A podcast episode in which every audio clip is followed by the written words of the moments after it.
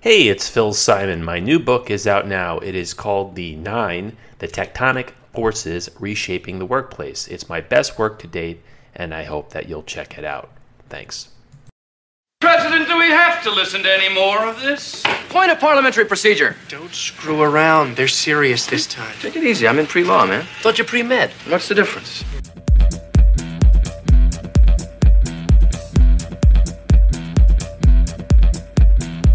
Conversations about Collaboration, episode 14. That's Catorce en Espanol, baby. Insanely smart cookie Kate Lister joins me for a scintillating conversation. The two of us talk about her workplace research. It's awesome. The transition to remote work, the future of work, and other fascinating topics. Let's rock and roll. Kate, where does this podcast find you? San Diego, California. Oh, show off you. I hate to brag, especially in the winter. I'm really excited to talk to you because you've done a tremendous amount of research, and I have my opinions about working from home and collaboration and tools and whether or not they work. But opinions to me are always better if it's if they're supported by facts. So, talk a little bit about the research that you've been doing because it is downright fascinating. Well, at the start of the pandemic, and I mean really just a month into it, uh, we worked with a company called Iometrics, uh, a company that we've worked with for years, sort of in the same business, and did a survey of over 2,000 people asking, "How's it going? How, you know, what's working? What isn't working?" And if you think about it, that was pretty early on. You know, it's fielded in April. People were still trying to figure out how to start a Zoom meeting, how to get their files, you know, how to uh, organize their day. Uh, so we, we learned a, great deal from that. And interestingly, most of that research has held up as others have, have done similar research since. So there's interesting information there. And then the most recent one we did was with Owl Labs. And what we tried to do was ask, it, it's called the uh, state of remote work. We tried to ask the questions that other people hadn't. Uh, you know, there's just so many surveys out there right now.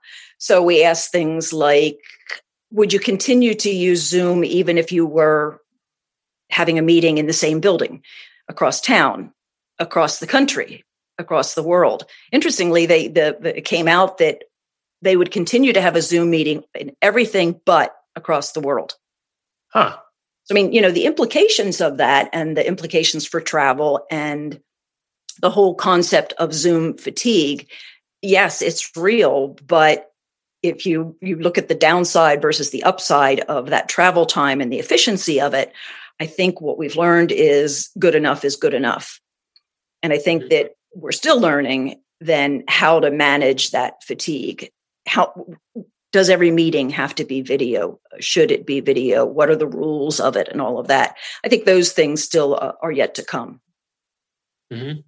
and we're getting used to it or we're getting better at it because not necessarily the same yeah, that's a good question. Uh, I think a little bit of both. I, I, think it was pretty frightening at first to to think about having your colleagues in your living room, uh, about not dr- being dressed up, about what was allowed and what wasn't allowed in terms of children and dogs and, and all of that. So I think that's the, the getting used to part. I think there's also an element of the the improvement in the technology uh, you know very quickly the we got the zoom backgrounds because you know not everybody has a pretty bookcase behind them. Uh, and you know some of those things that were in development before as in so many other things got accelerated as we uh, we went into the pandemic. So i think it's it's actually a mix of all three getting better at it uh, and technology improvement and getting used to it. Mm-hmm.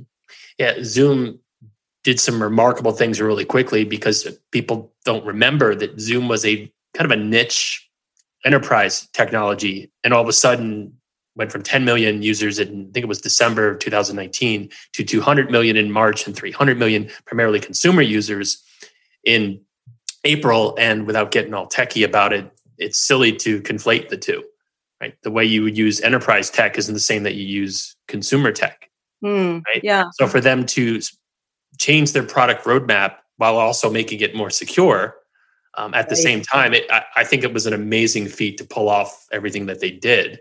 Yeah, I, I mean, I was a fan of Join Me before that, and that was yep. kind of a fringe um, uh, product at the time, but you know it quickly surpassed some of the big names, and a lot of people were using it. And then I haven't done one of those. I, oh no, I think uh, GoToMeeting bought them, didn't they?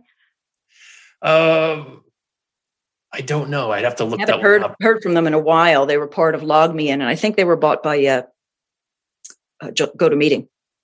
Well, I have a thesis, but I'm not going to spoil it. Why do you think that Zoom exploded when, to your point, there were similar tools, particularly Skype? Um, I have my theory, but I want to hear yours. Ooh, oh well, don't get me started on Skype. oh, okay.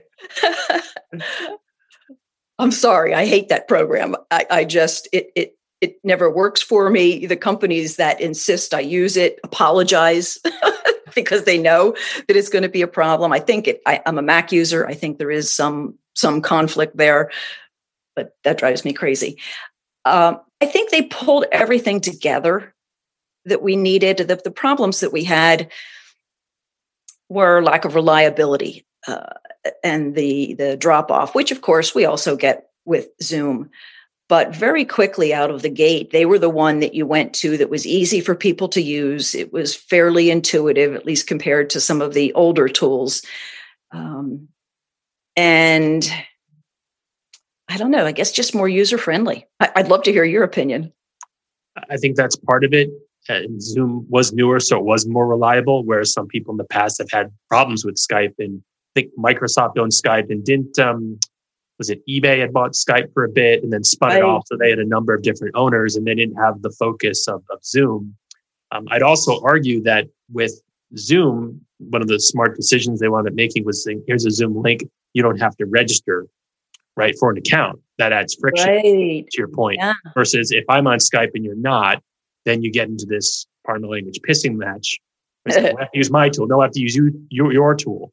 And we have WebEx, we don't use WebEx. And with Zoom, it was just um, asynchronous in the sense that you could be a Zoom host, right? But if I'm just showing up at the meeting, think of it in terms of actual real estate, right? I'm just visiting your office. I don't have a key yeah. to the door. Right, right. So I mean, I forget that that nine months ago was not the not the case. Right, right. So it looks like we're closer to the end of this, crossing my fingers, than the beginning. How do you see the future of work playing out? I think it's hybrid, but I don't think that's necessarily a unique opinion. I'd love to get your takes your take on it. Yeah, people always love to make this conversation polar, like you're all remote or you're all uh, in the office. And so they, they like to say, well, remote work doesn't work because we, you know, we never get to see each other and we don't get to collaborate. It's just wrong. I mean, every even before the pandemic, all of the clients that we've worked with, the research that we've done, have pointed to the fact that the majority of people, and I'm, I'm 80 to 90%, want that hybrid model. And the sweet spot in the survey we did uh, with Iometrics back in April was showed two and a half days. And since then, lots of other surveys have shown two and a half days. And before the pandemic, it showed two and a half days. so that half time, half in the office, half not in the office, I think is the model that's going to survive for most. Very interesting. We've seen the people that worked remotely before part of the time now want to work from home more. Hmm. Uh, 60% of the people that were forced to work from home at the start of the pandemic had never done it before. Hmm. So, you know, this was something totally new to them. Probably most of them were not allowed to do it. I, I, I call it the 7% privilege. 70% of companies say they offer remote work, but only 7% offer it to all or most of their employees. Hmm. And so, you know, it's always been the executives, the more senior, the more trusted, the higher income uh, individuals that have been allowed to do this. And then suddenly we're all allowed to do this. So the amount, the, the, the, pe- the number of people that want to do it, want to work from home some of the time regularly, has stayed the same. It's about 80%. Mm. But the people who but the frequency of their wanting to do it has increased and it's opened the the uh, the genie's out of the bottle for all those people that wanted to before, but were never allowed.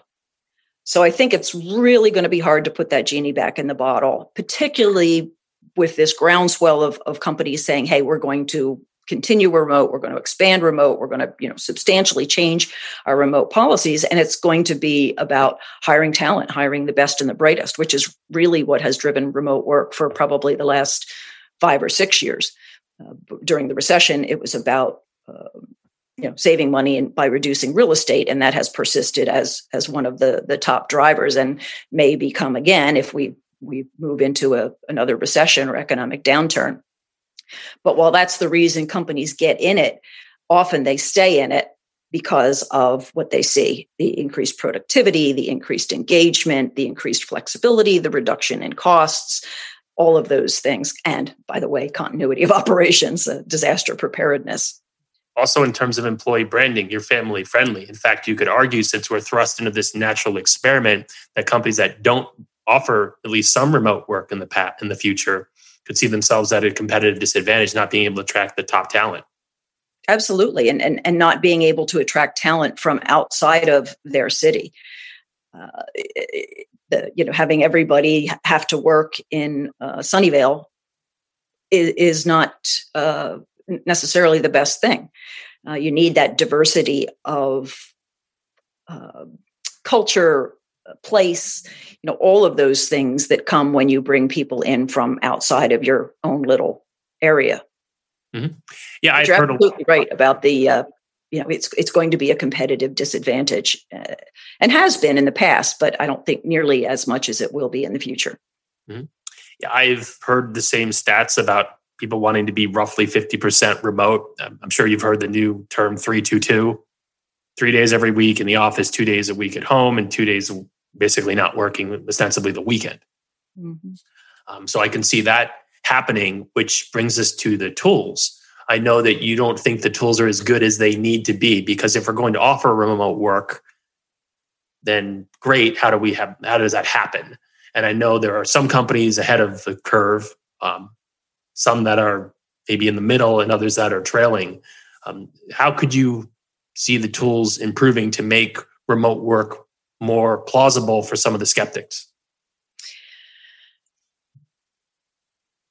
There's there you know, we have tools like Teams and Slack and Dropbox and the G Suite, which all of which I have to be familiar with because I've got to use the tools that my clients are using but none of them really get me to that place where I don't have to keep opening other applications and I don't have to jump over to email and I have to, don't have to jump over to chat. And, and some of that is process and procedure. Uh, you know, if you talk to uh, GitHub, they have this is when you use a chat this is when you use slack these this is when you use those channels but i just i feel like we shouldn't have to make those choices that there should be one you know all encompassing tool that just us allows us to very easily work together almost as though we're in the office although with, one huge caveat it drives me crazy when people say we need to replicate the water cooler. Who said the water cooler was the best way to collaborate to begin with? You know, we, we we don't want to replicate processes that, that were broken to begin with. My husband has a line that I like. We, we work harder and harder to get better and better at things we shouldn't be doing at all. we, need, we need to use technology as a way to improve the way we work uh, and the way we live and not just replicate what we were doing in the past. I'm so glad you say that because in my new book, there is a chapter on business processes and to me, I agree with you. It is insane to attempt to replicate something that was maybe oh, just okay in a pre pandemic or pre hub world now that we have these tools. And I don't know if there's ever going to be that omni tool. Um, although, if you take a look at, uh, they used to call it G Suite. I think two months ago they rebranded it to Google Workspace. Oh. Or whether it's Microsoft Teams or with Salesforce buying Slack, this suite of things all kind of connected together because I, I, don't think you're going to be able to use Slack for an ERP or CRM application. That's not to say, though, that things that happen in those systems don't notify you in the hub, right? So your central base, if you like, is Slack or Zoom or Teams or, or whatever, but they easily connect to these other things. That way, to your point, you're minimizing the back and forth and saying, oh, where was I here? And let me just check email and I get distracted. And 20 minutes later, what the hell was I doing? That doesn't help anyone. Yeah, I envision some hub that's platform agnostic. uh, and and uh, software agnostic. It's just as you say, a plug and play because we wouldn't want you know one company to own all of that, right?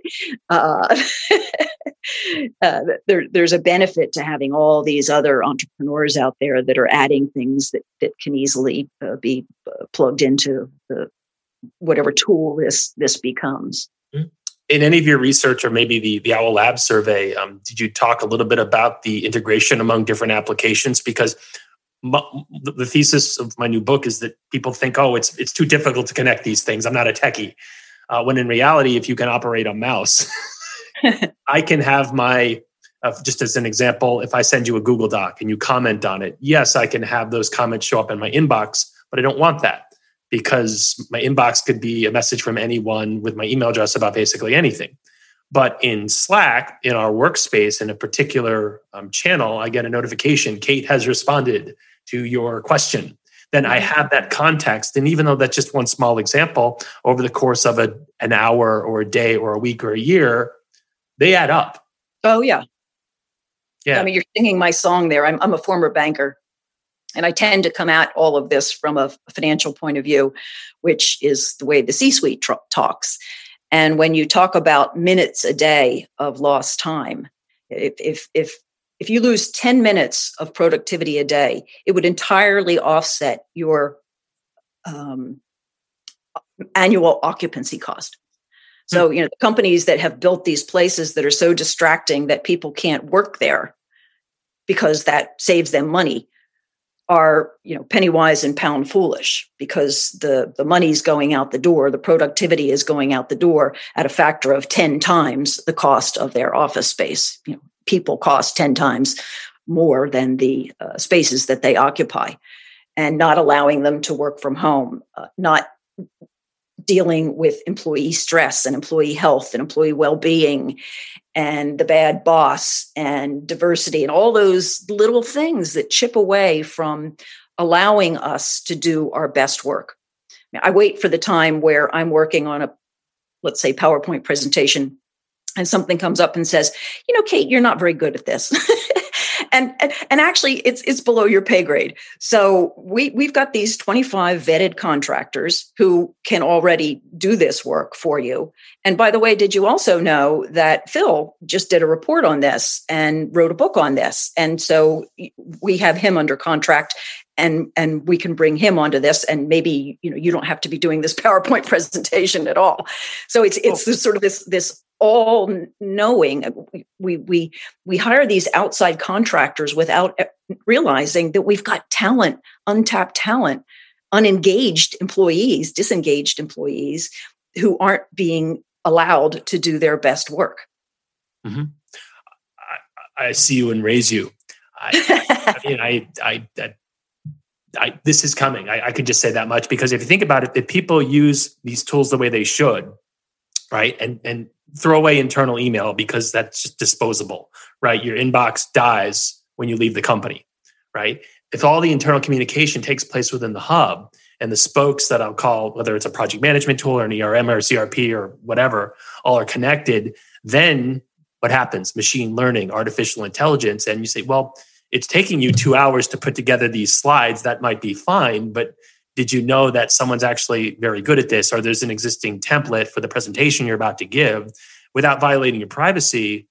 But that that to me is the the, the time saving and then the benefit and you can be more efficient and effective at the same time. And you you and rid yourself biggest, of, i'm sorry. One of the biggest uh, uh, predictors of engagement is being able uh, to do your best work so you know all of that nonsense all that forgive me crap that you have to do during the day keeps you from doing your best work. Uh, and we we need to get get rid of that. And it's you know it's about disaggregating work itself into the chunks and moving out those chunks to the people that are, are best to do them, whether they're internal or external. And it's already being done. There are companies that are, are working on this.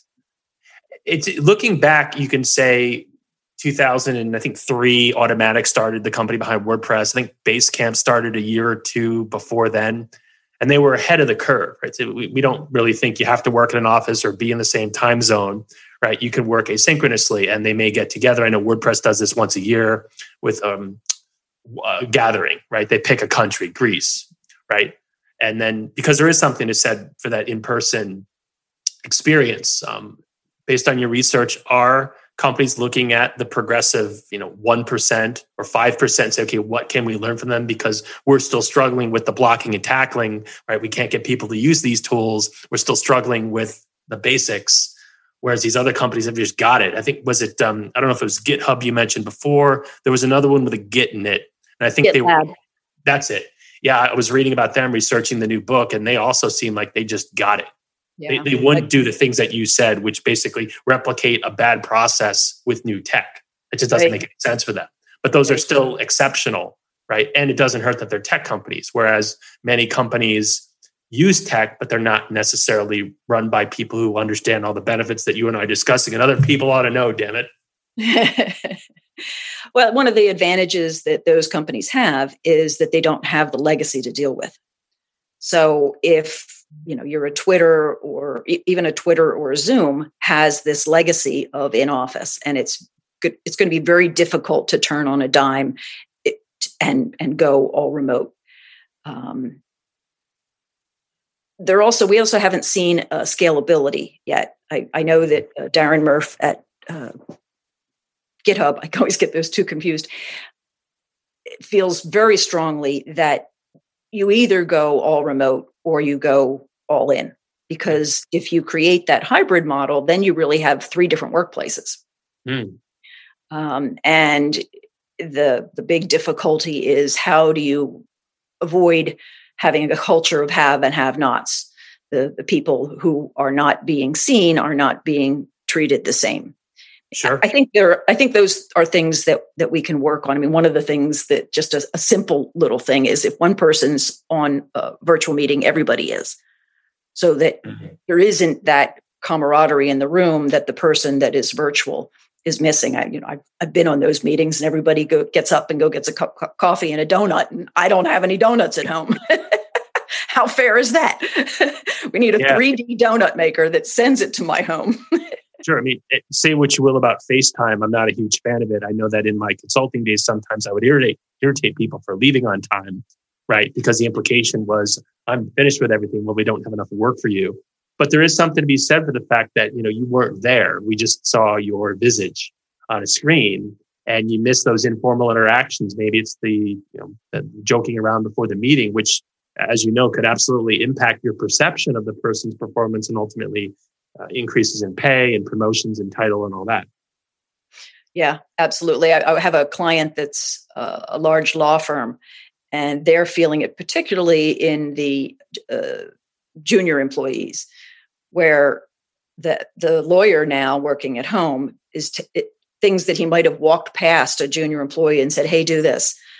Um, he's now doing himself or she, and so they're not getting the experience of working with that older employee.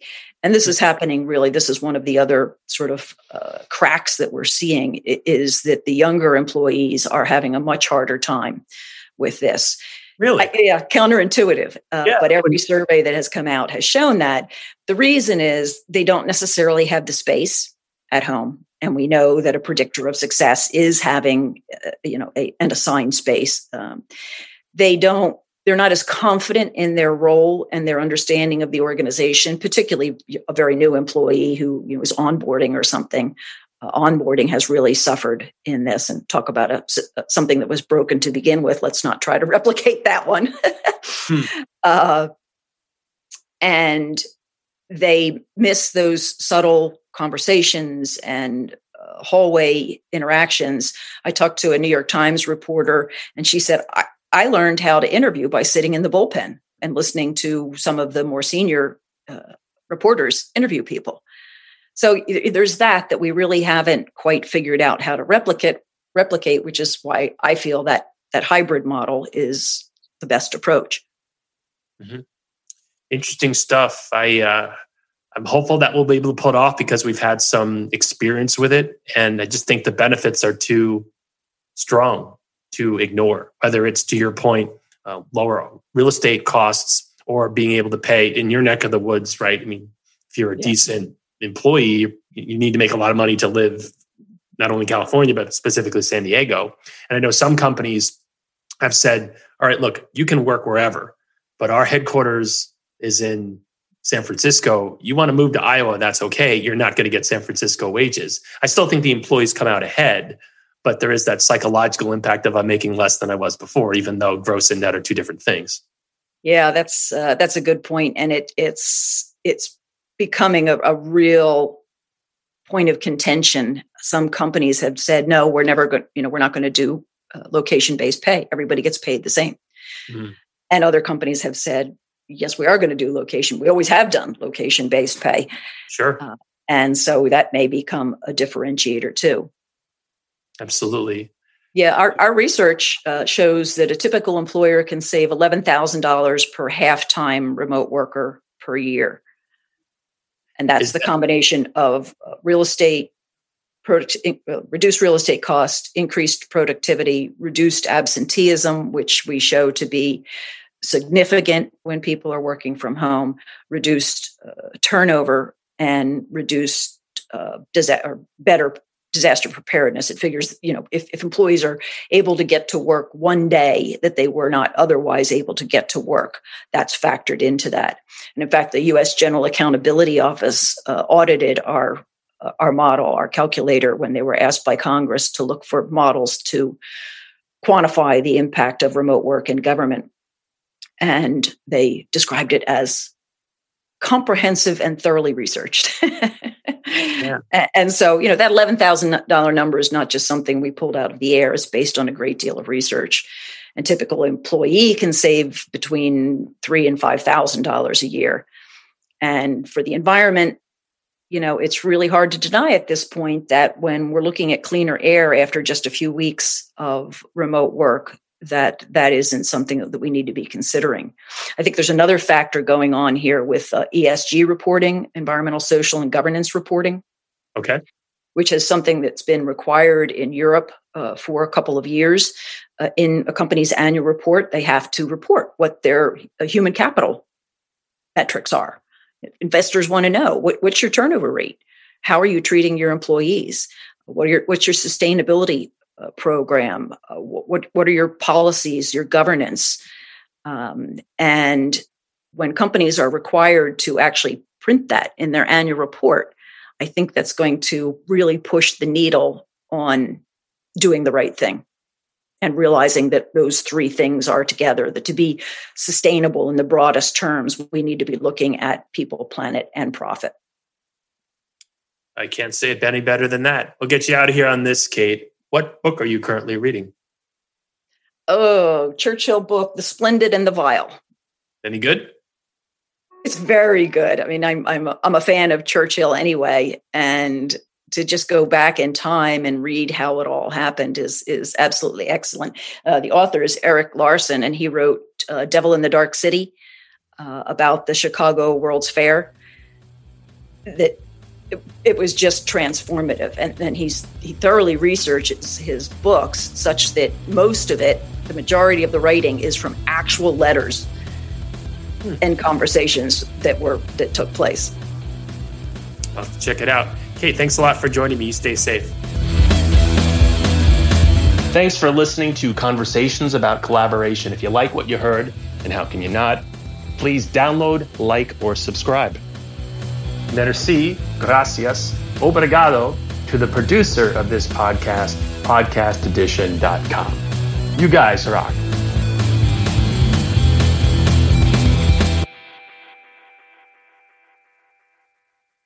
Remember that these episodes drop every Tuesday. However, if you'd like early access to them, you're in luck. I've launched a Patreon page for this podcast at, wait for it, patreon.com forward slash Phil Simon. I've set up a number of different tiers, including early access and podcast sponsorships. Thanks for listening to Conversations about Collaboration. If you like what you heard, then how can you not? Please download, like, and or subscribe. See you next time.